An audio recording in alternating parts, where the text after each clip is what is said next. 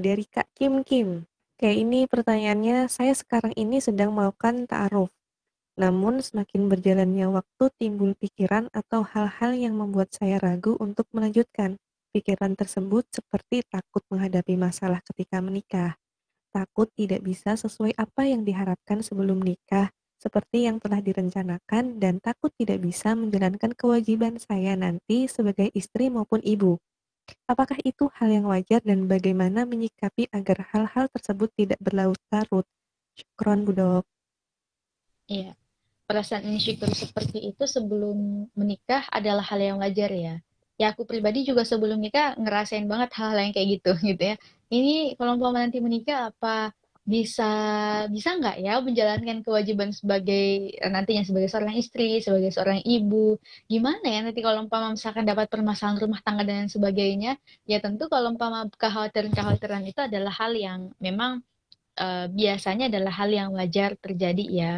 Uh, namun tentunya itu bakalan mengganggu banget ketika pikiran-pikiran tersebut atau kekhawatiran tersebut sampai pada tataran menimbulkan kekhawatiran yang uh, membuat kita itu menurun produktivitasnya kita, mengganggu aktivitas sehari-harinya kita, bahkan sampai kita punya niat untuk membatalkan, gitu ya, batalin aja deh, gitu ya, pernikahan ini. Nah, ketika muncul hal-hal yang seperti itu, aku tuh secara pribadi balik lagi, um, balik lagi mengingatkan diri, apa sih tujuan aku ini ta'aruf, apa sih tujuan aku nikah?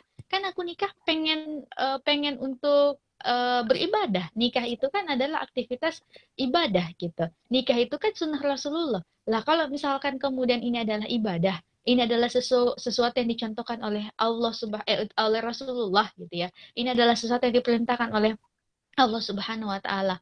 Loh, berarti bisikan-bisikan yang membuat aku tuh pengen mundur, bisikan-bisikan yang membuat aku tuh uh, uh, yang yang misalkan kita mengidentifikasi bahwa kayaknya bisikan-bisikan ini tuh bukan hal yang syar'i deh.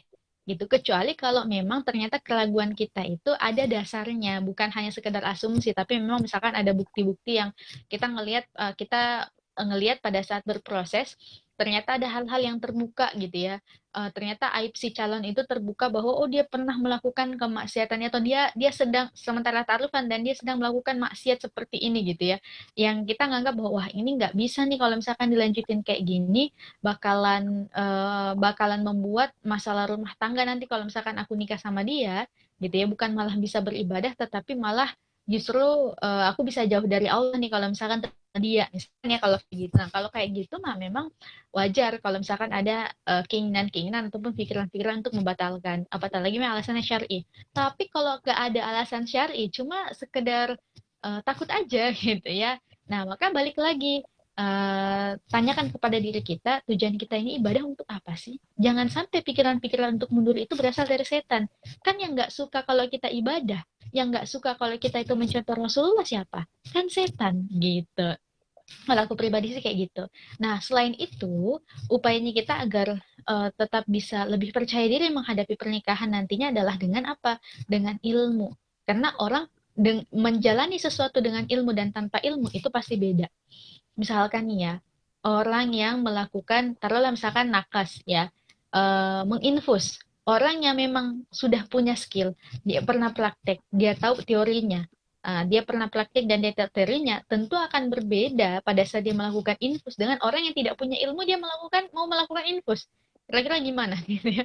Pembuluh darah yang mana yang boleh diinfus saja nggak tahu misalkan ya gimana mau menginfus. Nah itu bedanya orang yang punya ilmu dengan orang yang tidak punya ilmu. Nah sama halnya dengan pernikahan. Jadi jangan dianggap bahwasannya nanti dia belajarnya sambil jalan aja telat gitu ya. Baiknya memang kita belajar misalkan parenting ya sebelum sebelum punya anak. Kita e, belajar tentang masalah bagaimana manajemen konflik rumah tangga, kita belajar tentang masalah uh, pernikahan ya dengan segala macamnya, dengan segala keruwetannya, dengan segala hal indahnya, yaitu sebelum kita menikah gitu. Untuk mulai membaca-baca buku-buku tentang pernikahan agar lebih ini lebih well prepared gitu ya, lebih lebih lebih bisa mempersiapkan diri gitu. Nah, karena dengan persiapan itu, dengan prepare tadi, kita bakal lebih percaya diri untuk menghadapi ya hal-hal yang mungkin akan kita hadapi pada saat benar udah benar-benar menikah gitu.